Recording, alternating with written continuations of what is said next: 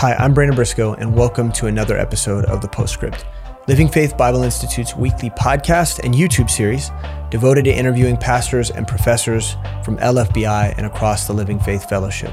And each week we come together, we're having conversations about ministry, about theology, and sometimes we have conversations about church history.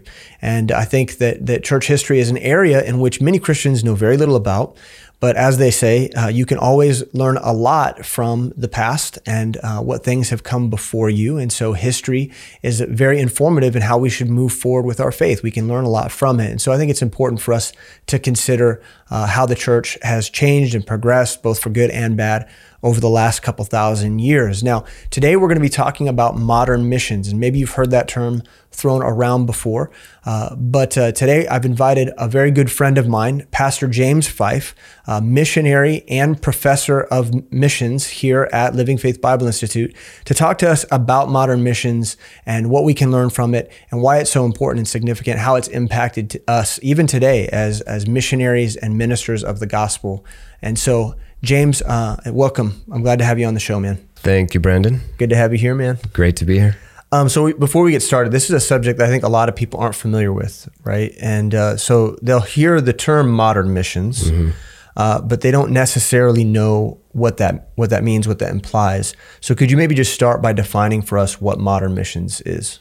Yeah, sure. I think I'll start a little farther back and give us a quick ramp up. Okay. The part that people are familiar with Jesus had his 12 disciples. Luke 9, he sends out the 12. And Luke 10, he sends out the 70 then. So it's the beginning of, of missions. It's being sent by Jesus. Mm-hmm. Um, it was very, had some unique characteristics at that time uh, a kingdom of heaven focus. So go and, and do the works, preach, heal. And, um, you know, sheep among wolves, kind of the things that Jesus told them. Yeah. And we've, and we've talked, just to pause there, we've talked about the differences between Kingdom of God and Kingdom yeah. of Heaven in other episodes. Uh, but just briefly, Kingdom of Heaven means a focus on uh, the kingdom of the nation of Israel mm-hmm. with the Messiah reigning on right. the throne. So physical, right? Re- tied to this earth, tied yeah. to yeah the yeah. physical things. And that was really about. the focus when Jesus was on earth with his disciples. That right. was the focus. That's they were they were kind of giving that gospel message. Yes. Yeah. Okay. Yep. So Jesus dies, resurrects. Mm-hmm. Um, Great Commission yep. given to his disciples. They don't do a great job with that initially. You get up to Acts 9 and they're still all gathered together. And uh, Stephen's uh, martyrdom, the killing of Stephen, and then the subsequent persecution that comes ends up scattering the, the believers out of Jerusalem. Mm-hmm. So this is the beginning of missions, you know, in antiquity. Yeah. Um, that's not modern missions. Right. Right. right. Um, but that's where we came from. And in the first few hundred centuries after that, um, missions was was really based and driven out of persecution. Mm-hmm. The early church just was under persecution after persecution after persecution. It's like every, you know, Roman leader who came yeah. along was let's just kill all the Christians. Yeah. Um, it was a very good time mm-hmm. to be a Christian uh, in that you know the gospel was was stretching to every corner of the Roman Empire. Yeah, uh, Christians didn't have a very long lifespan, didn't have a very favorable death. Uh, but in spite of that, the gospel was going forth. It was good in the sense that there were no lukewarm Christians, mm-hmm. right? You knew the cost. Mm-hmm. You were all in, or you weren't. Yeah, and so that was good for Christianity. Um, you know, I gotta tilt this up so I can see it. Yeah, cool. but uh, I want to read something real quick from Foxe's Book of Martyrs, referring to those first 200, 300 years. It said, In that age, every Christian was a missionary. The soldier tried to win recruits. The prisoner sought to bring his jailer to Christ. The slave girl whispered the gospel in the ears of her mistress. The young wife begged her husband to be baptized. Everyone who had experienced the joys of believing tried to bring others to the faith. Mm-hmm. So that kind of characterized that that early time period, yeah. right? Um, and then after that, if you look broadly at history, you go from about 500 to 1500, and you have the Dark Ages mm-hmm. uh, or the Middle Ages, right? Yeah. I guess we, we're not supposed to call them the Dark Ages anymore. It hurts the Dark Ages feelings. Yeah, I've heard that. So it was pretty dark, especially in moments. Yeah. Yeah. So you have you have this thousand year period. Um, where in terms of missions, you know, persecution was still going on, Christians still existed. Um, but I, I, guess one big takeaway out of out of out of this segment of history is the idea that Satan is okay with there being a Bible, so long as the Bible is a relic, so long as it's you know tied to a, a lectern and, and Yeah. delivered in a language that Yeah. no one can understand, and that's largely what you had through that time period. Coming out of that, you move into the scientific revolution, kind of beginning right after that Yeah, the Renaissance and the Enlightenment. and then the Enlightenment. So then, yeah, you had all the great thinkers uh, of the time. And around that same time, so around that same Enlightenment period, um, the early mid 1700s, early 1800s, you also had the beginning of what is known as modern missions. So that's how we got there. Um, a few other things that happened, just maybe important things historically, kind of through that timeline. In the late 1400s, the printing press was invented. Uh, so helping to bring us out of the Dark Ages. Yeah, mass production of all kinds of literary content, but particularly the Bible. Exactly. Yeah. Um, John Calvin was born in the in 1500s, kind of a big figure. We won't talk much about him, but just throwing him in there. Yeah. And then, of course, the production of the King James Bible in 1611 also had a big impact on getting us to where we were in in you know the 1700s. Right. So 17. Go ahead. But also in terms of missions, like one of the things that I think is im- important about this time frame um, is that that travel became easier as well, right? So Yeah. yeah, in terms of traveling the seas and the oceans, um, there's better trade routes were better established. Um, technological ad- advancements in terms of, of Mm-hmm. boats and travel, I think probably had at least had some implications on on missionaries who who ended up traveling. I, I would assume so. Yeah, absolutely. You saw a lot more um, big travel then. Of course, you had you know America becoming a nation in 1776, Mm-hmm. Yeah. so crossing the Atlantic Right, became right. commonplace Yeah. as well. Um, yeah, so around that time, you have what's known as the first Great Awakening, Mm-hmm. the 1730s to late 1780s or so, and uh, you had a guy named William Carey show up on the scene. Yeah. And he is known as the father of modern missions. So really, uh, when we're talking about modern missions, this is where where it all begins. And uh, this period of missions, you know, it's it's it's a little weird to call modern missions. Um, you know, this 300 year period since the 1700s up to today. It's a large period, um, but we still would say that's the birth of modern missions, right? So uh, William Carey was a common man. He was a cobbler. He fixed shoes. He was largely self-educated, uh, but he got a hold of the Bible, and God got a hold of his life. Mm-hmm. And as he read the Bible, he became convinced that it was that that the the Great Commission was given to every Christian, and this was kind of a. Um, uh, a, a new or maybe a reintroduced idea. It wasn't novel in that the early Christians got that, right? But that Yeah. that idea it was like lost. built in, it was like baked into the early church Right. but throughout the dark ages and all the changes in christianity culturally Mm-hmm. the idea the concept of the great commission wasn't really on the on the tips of people's tongues i, I assume Right. And especially in England yeah at that time, uh, you know, being scientific and being enlightened and being great thinkers and having all kinds of better options. yeah and lots of theological conversations Mm-hmm. but not necessarily um, you know the the commission conversations about about going and doing and being Yeah. you know more about the ideas of what scripture teaches versus what it implies for our lives Right. Yeah. Yeah, absolutely. Uh, and so, you know, William Carey gets really worked up about the idea of the Great Commission. And he starts telling people. He starts studying the Bible. He come, becomes pastors of, of small churches and and uh, gets together in, in a in a big fellowship meeting and and starts telling people. He goes, "Hey, I think we should actually uh, be sending missionaries."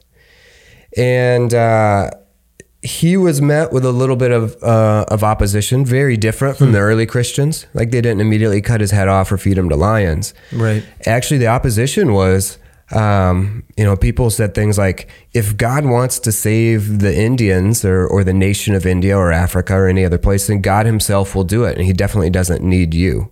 right that's more of a reformed Right. way of thinking about it Yeah. yeah Yeah. So I threw. I threw. And and so who that was that there a minute ago. opposition specifically? Uh, Andrew Other Fuller. pastors? Oh, yeah, okay. Some of the some of the pastors and elders, just other people in the church. They were very comfortable in the church that they had in England. Um, Mm-hmm. You know, they were they were wealthy on the world stage. They were powerful and and they had really everything they needed. Yeah, why rock the boat? Exactly. Yeah. And so that was kind of the idea is that, uh, you know, we don't need to be missionaries was the general mindset. We'll let God go out and do it. uh, an unfortunate mindset that had been brought into the church, as I mentioned, probably 200 years prior Yeah. uh, with John Calvin. And so Carey wrote that God's plan is the establishment of his kingdom through humankind.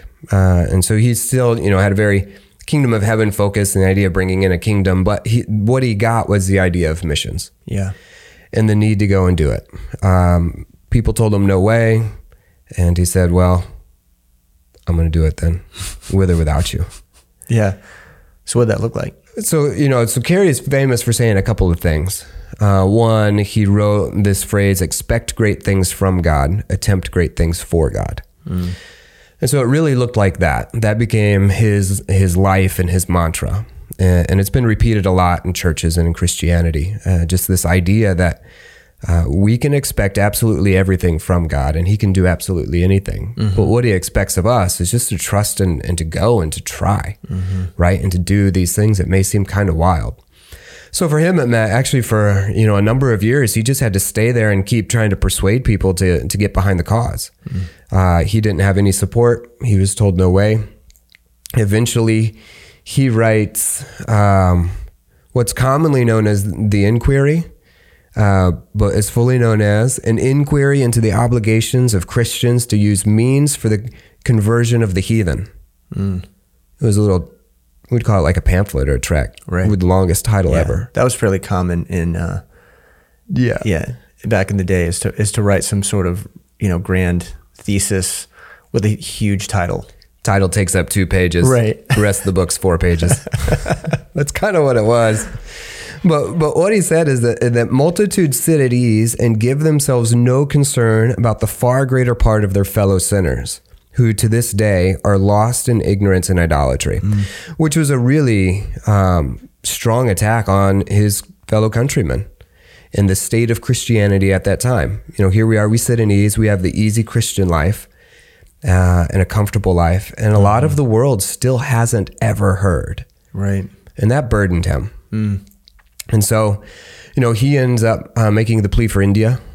India was his target, and uh, he said, uh, "There is a there is a." Oh, Andrew Fuller eventually comes back around. It takes a few years, but Andrew His Fuller, initial o- opposition. Right. Okay. Yeah.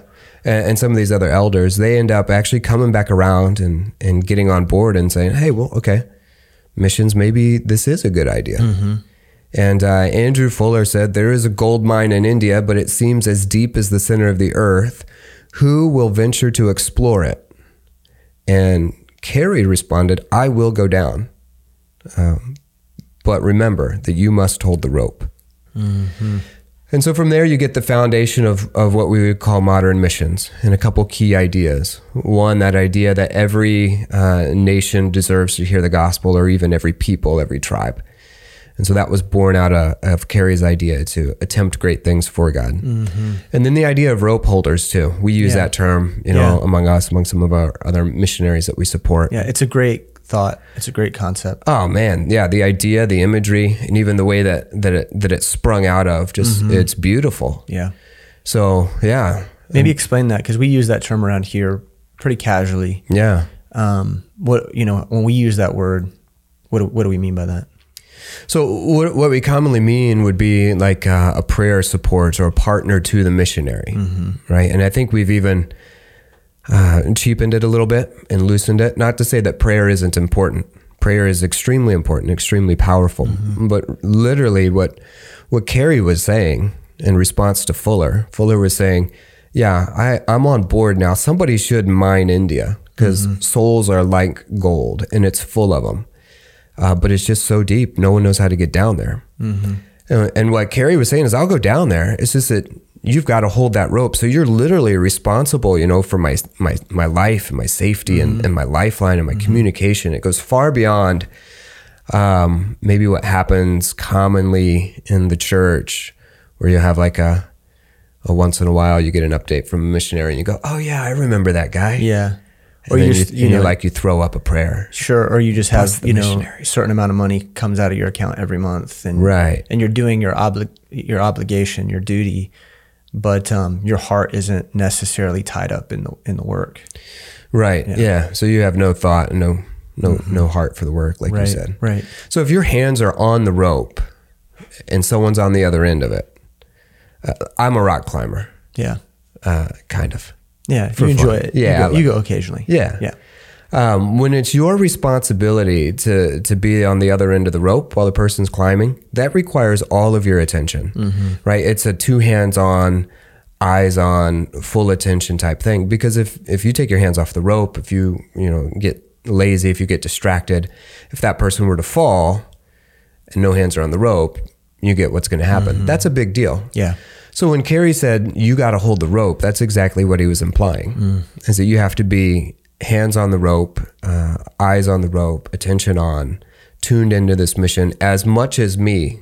You know, the, as much as the one who's climbing, the one who's holding the rope has to be tuned in as well. Yeah, that's that's really good and a good a good lesson for us. So so tell us a little bit about um, Carey Went. What did that look like um, in terms of his investment in India? What was the, the long term impact and and even how successful were people at responding both in India but also in Europe in terms of help? Yeah. Um, people were shook by what he said. Uh, in in Europe, they they they woke up. Uh, you know, Carey formed uh, a mission society. This is you know with modern missions, you got the birth of modern of missions, uh, you know, agencies or societies as well. Um, so that started happening, and that kind of caught fire. Right. Uh, even for, for for those of us who aren't familiar with with those types of organizations that still exist today in different forms, they probably don't look the same. What what is I mean, we're local church focused. What is a missions organization or society or what does that mean? Yeah. So for Carey, it was the idea that um, we're a group of people that that it was like a fellowship at that time where we cross you know local church borders and and say we all share this common goal of sending missionaries. Mm-hmm. And, and for them, it was a, a way to structure kind of a bigger base from which to pull missionaries and support and funds. And, it, and in a lot of ways, it is the same today. You'd have um, like the IMB, which would be a specific missions agency of the, the Southern Baptist. So all Southern Baptist churches are part of you know, Contribute to that. contribute to it, Yeah, and yeah. put funds in. But and even have- even in our fellowship, we have something uh, much smaller Similar. than that. Yeah. where we, we we work to help support missionaries that other churches are sending out that are like minded. yeah, absolutely. Yeah. And then you'll have others that are independent of the church completely, Mm-hmm. which is really what's what's grown out in recent years. So you'd have tons of different agencies that are just independent of a church. They're they're they're a mission sending agency, parachurch organization. Right. Yeah. Okay. So what would that look like? So so Carey has these guys who, who are backing his play, Mm-hmm. and then he goes. Um, what's that look like? So he goes with his family, and uh, one other man uh, goes with them. They go to India. It looks extremely difficult. Carey writes in his journal that he had no idea how difficult it would actually be. In those first few years, his partner ends up uh, abandoning the cause uh, and returning to England. It was too difficult for him. Um, Carey struggles to to find a way to you know to learn the language, to connect in the society, to make money. Even you know his family's starving. At that time, there wasn't even a national language, was there? He ended up learning Bengali. Okay. Yeah, so it's very broken up. India still to this day. Yeah, thousands you know, of dialects. Right. Yeah. Languages all over the place. So yeah, not a national language, not a Mm-hmm. way to reach the whole continent. Probably still not today. No, it's With India. Satan has done a really good job of fracturing that. Oh, uh, absolutely. that country. Yeah. Yeah. Yeah. So, I mean, yeah, India is probably the prime example of that, but Yeah. you see it in other places too. So it's extremely difficult for Carey. He ends up losing one of his children at about the age of five or six. He gets sick and dies of dysentery. Malaria, malaria strikes Carey himself.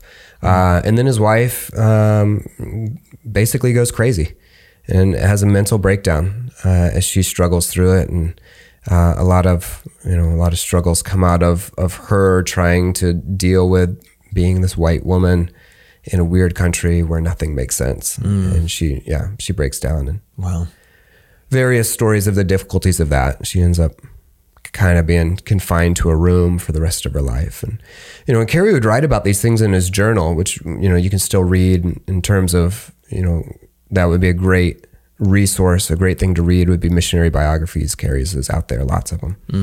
But he would write about times like that, and he would say things like how difficult this is, and you know, it's it's an unimaginable difficulty, and then you know, the very next sentence would be, but but the word of God is still true, and His promises are still sure. Yeah. And as hard as it was for Carey, he would always, you know, come back with that same type of echo, no matter what was going on. I, I've lost my son, but God's promises are still true. And so, all told, he ends up spending 41 years in India. No furlough, never returns. Wow. Gives his life to it. Um, it. It's written that at the time of his death, he could only count 700 converts, which is a funny way to write that. Yeah. I'd be pretty pleased with that in my life. Right. But in a foreign country after having learned a foreign language and, and a culture and starting from zero. Right. Yeah. It's, it's exceptional, really. Right. But I, I can see that someone might interpret it as lesser than at the time, considering they didn't know what to expect. And the only thing to compare it to is Europe, where, you know, everybody, at least on paper, was Christian. Right. Yeah. So at the time, it was probably, you know, it seemed like a small number, maybe. And if you just compare it to the sheer size of India, even at that mm-hmm. time, hundreds of millions, you know, we're over a billion now, but so you got 700 souls amongst hundreds of millions. Was it worth it? Well, yeah. Mm-hmm. In the eyes of the Lord and in the eye, you know, if you spent 41 years mining gold and you brought out 700 large nuggets of gold, was that a worth worthwhile investment? Well, probably, mm-hmm. considering the price of gold. Well, mm-hmm. souls are worth far more. And to be a pioneer, and maybe you can speak to this too, to be the first one at anything. Mm. I mean, you think about men like David Livingstone mm-hmm. um, or the Elliots or whoever it is, the first one is, you know, the Apostle Paul. It's always the hardest for that first guy to go break the ground. And, mm-hmm. and there's always more sweat and toil when the, the field is unprepared. Mm-hmm. So I think it's a really powerful testimony. And I, I guess that's probably what makes him the father of modern missions is that Right. he was the one that, that's kind of set a prototype, right? Yes. Thank you so much for listening to the show. We want to hit pause right here and give you a glimpse of what it looks like to be a part of the Living Faith Bible Institute. Hi, my name is Miles Cheadle, and LFBI is an incredible asset for anybody that wants to to learn and to grow in their knowledge of the Word of God, and not just that, but to apply it uh, in ministry and to grow as a minister. Uh, you have incredible uh, preachers and pastors and missionaries uh, that aren't just teaching the Word of God, but they, they live it out in their everyday lives. And so it makes the insights that they share incredibly practical uh, for day to day ministry. Uh, again, this is a place to, to continually be challenged in the Word. Uh, we don't want to be people that go stagnant in our walks. Uh, we need to be put in remembrance. And so, even if you say, man, I learned these things years ago, well, we need to be put in remembrance and to continue to trust God to grow and to stretch us and to equip us to invest in others. And so, if you haven't already, this is something that you want to be a part of.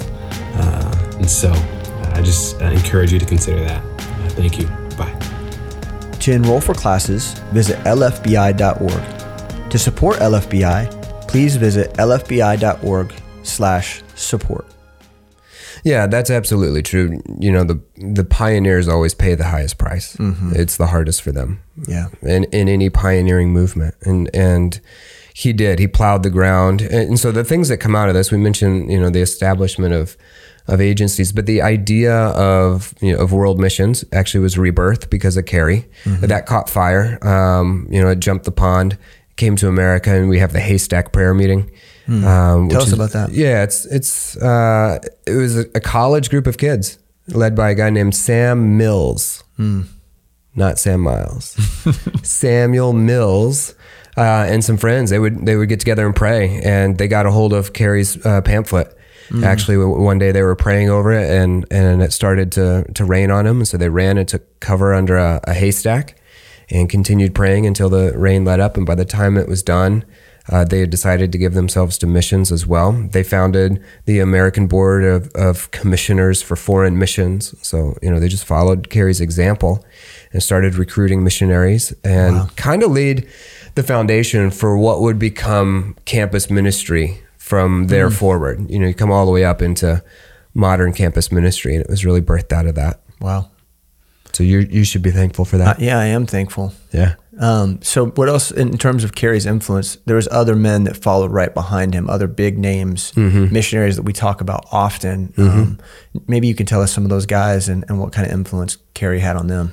So, yeah, so about 100 years after Carey, you get uh, to Hudson Taylor. Yeah. Another huge name in missions. And and he believed, you know, so to take a step back real quick, you know, Carey only ever penetrated the coast of India. He spent his life, uh, you know, just reaching where he landed and settled. And for a long time, that's how missions went. Is that the again those pioneers they, they couldn't they didn't press too deep in because they're just establishing uh, you know, a presence and an outpost. At that time, Africa was called the Dark Continent. And They believed there was absolutely no Christian presence there. Um, you know, China had almost no, very little Christian presence. So a hundred years later, you get to Hudson Taylor, and he believed in the idea of getting past the, you know, the coast and actually reaching an entire country or even an entire continent for Christ. And so he began what he called the the China Inland Mission.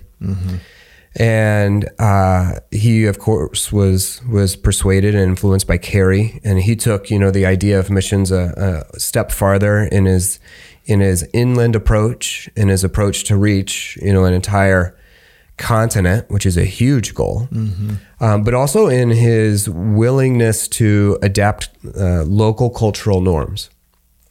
So he was one of the first to to really try to blend in. So he cut his hair like like the traditional Chinese haircut, which was like bald in the front and kind of long in the back, and he would wear the tra- traditional Chinese garb. And Yeah.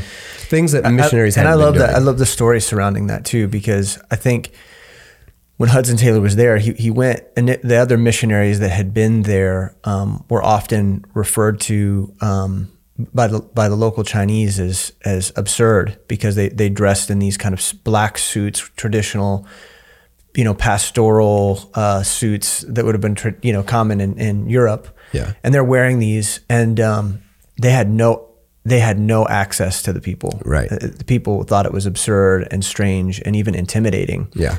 And when he realized that, he discovered that. Uh, the you know the story goes he went immediately to the market. He traded his clothes in, Right. and he never went back. Like Right. he never cha- changed the way that he dressed. You know, as long as he was with the people. And Pretty was powerful. Yeah, and was mocked by uh, other Oh, yeah. missionaries who ended up coming His to board, China. his boards that supported him Yep. were like, "What are you doing? Why are you doing this?" Yeah. You, you know, he was reaching souls. yeah, he was. Yeah. He, and so he took what Paul said really literally Mm-hmm. to become all things to all men and realized that there are certain exteriors that don't matter. Right. Like how I wear my hair and the clothes that I wear. Mm-hmm.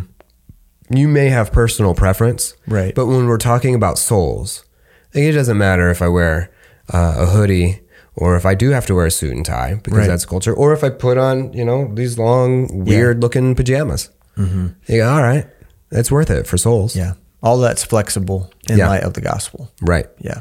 So we had China Inland Missions. Another thing that that Hudson Taylor did that was unheard of w- was to start including more women in missions. You know, Carey actually took his wife, and then after that, a lot of people didn't. Um, missionaries would go without their wives, which Mm-hmm. Yeah. seems weird.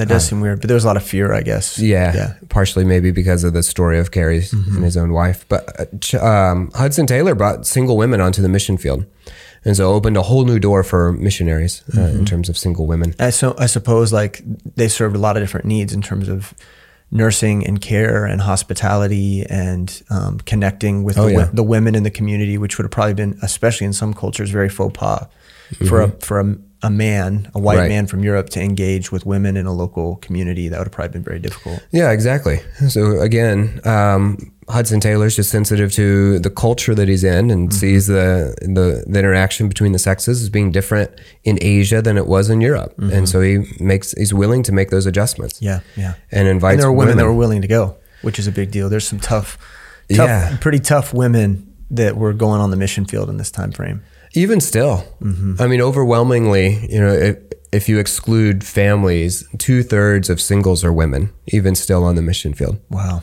So men are actually underrepresented. Uh, women are taking the lead in foreign missions. Amazing. Yeah. Wow, that's that's a that's a strong challenge to our young men. I think. I think Here. so. Yeah. Another step forward, um, you know, late 1800s to even up to the mid 1900s, you have Cameron Townsend. Um, who founded Wycliffe Translators. Uh, you know, John Wycliffe was a, a man who had lived you know, back in the 1300s and Yeah. translated the Bible. But Yeah. so th- the idea that the Bible should get into the hands of all peoples and in all languages became huge uh, as well. You know, it was birthed out of modern missions. Um, you know, which which was good. The idea of getting the Bible into the hands of the people. Back to the idea that Satan's okay with the Bible as long as it's not actually in the hands of the people. Yeah, if it's not alive, right. right? Um, and so part of what broke that, we said, you know, the printing press, King James Bible, we now have it. Now let's get it into a Chinese language. You know, Carey did that. He translated the Bible into Bengali himself. Uh, you know, and so these people are working in, in translation. So you have a, a big translation movement that comes out of it as well. which is powerful because even today there's so many uh, dialects and languages who don't have uh, any any type of Bible, you know, um, and there's so many that still have inferior translations uh, that um, that it's it is it is a big deal for people to have a Bible that they can trust in, and um, it shouldn't keep people from going. The fact that there isn't a Bible in, in a particular language, I suppose that that's the re- that's all the more reason for missionaries to go. Right. Uh, but nonetheless, it, the work of translation is a big deal. Absolutely. Yeah. Yeah. So having some Bible is better than having no Bible. Uh, And there's a lot to say there. You can get into places that have Bibles that we would say could be improved or weren't based on the right text. Right. Um, there's a big discussion there, but it, hey, if they have a Bible, uh, use it. And use what you got and preach the gospel with it. Yeah, and so that was born out of Modern's missions. Um, and then also the idea of the uh, the three self idea, uh, which came about, um, you know, a little actually more recently, even still.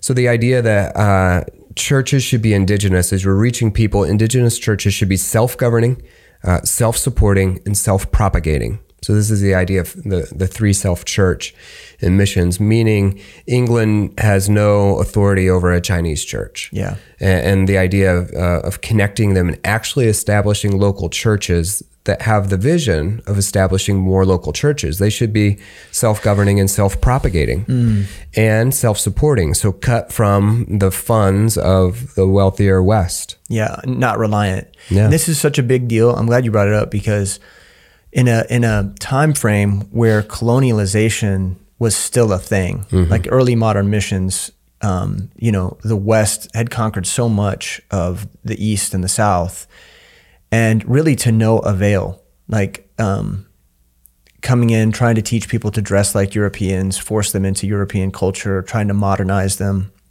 was actually unprofitable. And a lot of missions groups, um, I won't name any of them, went with maybe more of a cultural intention than a gospel intention. And so they're forcing they're forcing culture cultural ideas onto people. Yeah. And that's for them success is to get the, the locals to dress like a European and, and to learn English and rather than turning the work over to the to the nationals, to the locals, uh, so that they can be they can be everything God made them to be and reach their culture for the gospel. That's I guess that's the primary difference there. Yeah, yeah, absolutely. Uh, yeah, and so I'll piggyback off that uh, in just a second because there are some kind of you know negative sides that, that came out of Okay. the modern missions movement. But you're right. So that brings us all the way basically to where we are today. When we look at our church and churches like ours, we take. Uh, you know, a lot of what we believe uh, uh, in missions from the Bible, you know, from the examples in Acts and, and, and early missions, but we also take a lot of it from this modern missions movement and the idea that uh, we should take the gospel and in their language and into their culture without compromising the gospel and the truth. What's flexible is flexible, and what's fixed is fixed. Yeah. and and then create these churches and turn them over and let them run with it. Right. And so you know that's that's our heart. Yeah. Uh, and that's what we're striving to do. And so, you know, we talked about the idea that that Satan wants to to counteract. You know, early on he tries to kill all the Christians. He wants to counteract the movement, and then he wants to counteract by by just making sure there's no Bible, right? It, it's inaccessible. Once that he says, once he sees that that won't happen, now you've got a proliferation of English Bibles, and then the idea that we should take the Bible into every language as well you know, Satan begins this idea uh, of counterfeiting Yeah. instead of directly counteracting. And so one thing that has has come out of maybe out of the missions movement is now the proliferation of Bibles. uh, and the proliferation of English translations, and the idea that we can always be improving on God's word, and you know, or a, a, a translation for every church or every you know idea that comes up. Mm-hmm. You know, so that has swung out of the the missions movement. Yeah. So there's an a- abuse of the concept of, Oh, yeah. of getting the word into everybody's hand. Now the the Bible becomes evolutionary Yeah. in nature, and, and we can always make improvements on it. So yeah, Right. that's that's the flip side of that coin. I will be excited for an emoji Bible though, like just all em- all stories and all emojis. The moment that I'll, happens I'll look at that. is the moment the Antichrist reveals himself. So oh, I, I wouldn't get too excited about that. I mean that's the, the next natural step, right? I, I, We gotta I get there. guess so. Uh, Yeah, that that's a disappointing thought, but yeah. So you know, so also coming out of, of missions and where we're at in, in just you know 21st century missions as really after World War II, uh, the the push in missions started to shift away from the gospel and towards humanitarian work, and that has just grown and grown and grown. Not that there's anything wrong with also influencing, you know, lifespan or literacy rates or clean water or any of those things. It's the problem is that it comes at the, uh, you know, at the expense of the gospel. We only have time to do one, so let's let's educate. Let's make Yeah. sure the the women's literacy is, you know, up to Western standards, but never take the time to give the gospel. Right. So specializing actually distracts from the, the gospel. So you've got people who are going to do medical missions, but the gospel and the word of God isn't at the center of that Right. work. You know, they see themselves as playing a role um, versus, you know, encompassing the gospel in whatever way they need. Yeah. Right. That's interesting. Yeah. So instead of you know your your talents or, or training being a tool, it becomes the primary thing, and then the gospel gets pushed to the back burner Mm. Uh, and gets put to the side. You know, I I am a nurse myself, Right. And even in my missions roles, I had to function as a nurse in order to stay in a country. So it was a tool, but every day the primary focus was sharing the gospel. Mm-hmm. Right, right. So we've swung too far that way in modern missions. Uh, we're doing a really good job of helping people get smarter and and healthier Yeah. um, just so they can live a little longer before they end up in hell. Uh, and probably one other idea that that uh, that came out of this same time period and push uh, is the also the proliferation of the you know the uh, the agency instead of the church. Yeah. And so again, a, a counterfeiting uh, of what is true in God's heart, God using the local church as His agent Equipping, training, edifying. Yeah. I mean, Yeah. you get the church, the the word, and the spirit, uh, and that's what you need to accomplish the work. Mm-hmm. Well, they've taken away the word, and they're taking away the church, and they're like, well, just run with us. Mm. And so you lose your authority structures and, and your oversight. Uh, and so I think we've also swung probably too far in that direction as well. Not that there's necessarily anything wrong. Again, I went with a, a missions agency, Yeah. uh, a good one that was able to help us get where we needed to go. Not all missions agencies Yeah, are bad. we were a young church and we didn't Yeah. we didn't know how to get you to where you needed to go on the Yeah. mission field, and, and this group helped. oh yeah, Yeah, yeah. And so that's history of missions. man. So okay, so as we as we close, because there's so much to say about this, and maybe we'll we'll do deep dives in other aspects Yeah. of, of missions history in the future. But we've got young people um, who you know LFBI students, uh, people in in churches, people that are listening to this, who have a heart for the mission field. They're they're interested in church planting. They want to develop themselves to be leaders and, and prepare themselves for whatever God has them, and that might include foreign missions. If this is an area of interest, you know, you mentioned earlier uh, reading some of the biographies of Yeah. men like William Carey. That that's a great asset um, to to getting you know a, a sober view of what the mission field can be like. Mm-hmm. What are some other resources, other books that you you recommend in terms of be- better understanding modern Sure. missions or or missions history or men and women within the movement? Yeah. So any you know missionary biography, Mm-hmm. and you can find a lot of them for free, like on on Amazon if you've got a Kindle. You can Mm-hmm. Right. get that version, read them for free. Yeah, because they've been around for so long, they're public domain. Right. Yeah. Yeah. Uh, Foxe's Book of Martyrs. You Mm-hmm. know, looking at some of the struggles of of Christian missionaries throughout Yeah, history. that'll get you to count the cost real quick. real quick. those yeah. stories. Yeah. Yeah.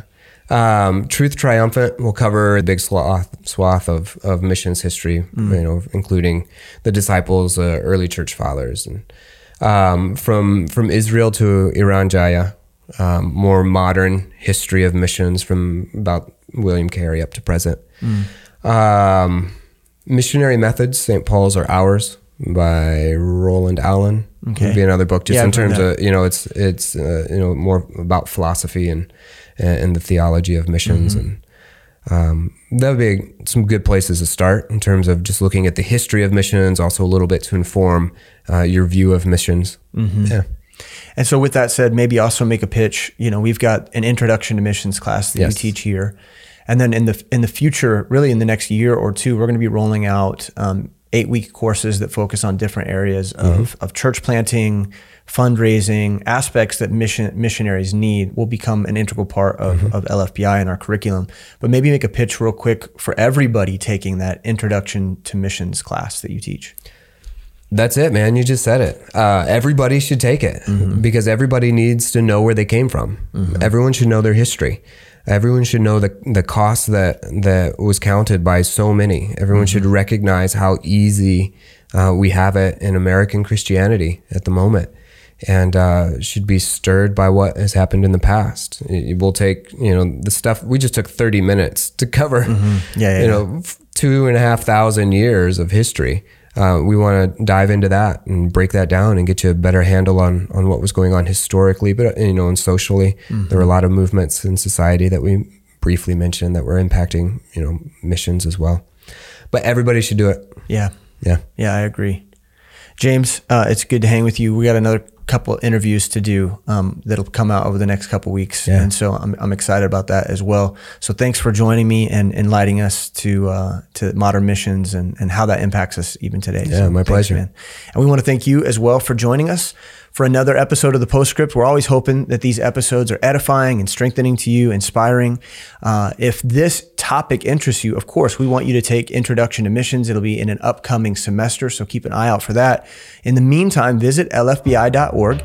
Check out our whole uh, class roster, all the courses that we offer. They're all there and available to you to look at and to check out. We would love to have you join us uh, uh, to, for any of these classes that are leadership, developing, and uh, doctrinal in nature. But uh, we love and we're grateful for you. God bless you, and we'll see you again next week.